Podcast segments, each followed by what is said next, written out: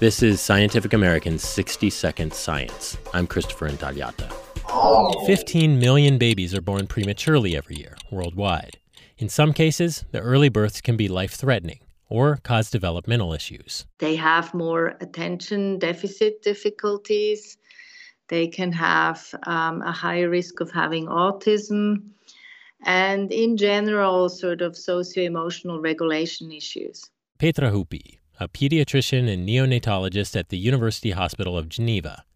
Now, she and her colleagues have evidence that a simple tool could help those preterm babies' brains develop music. But before you cue the Amadeus, when I thought about Mozart, I thought this is a very complex uh, musical structure, and I could hardly imagine that such an immature brain would be able to fully capture uh, the complexity of Mozart. So instead, she recruited the harpist Andreas Vollenweider, who worked with neonatal nurses to determine which sounds would most stimulate infants' brains. He then composed a suite of three eight minute long tracks, which the nurses played to 20 preterm babies using wireless headphones embedded in little baby caps.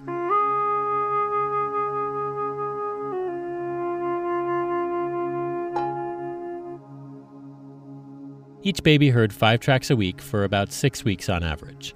Then, Hüppi's team used MRIs to visualize activity in the baby's brains.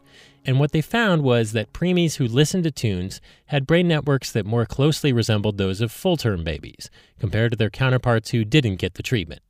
The music listeners had greater connectivity among brain regions, such as areas involved in sensory and higher order cognitive functioning, indicating that music listening might have enduring effects on brain development.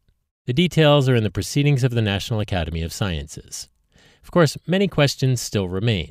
How much should they listen to that?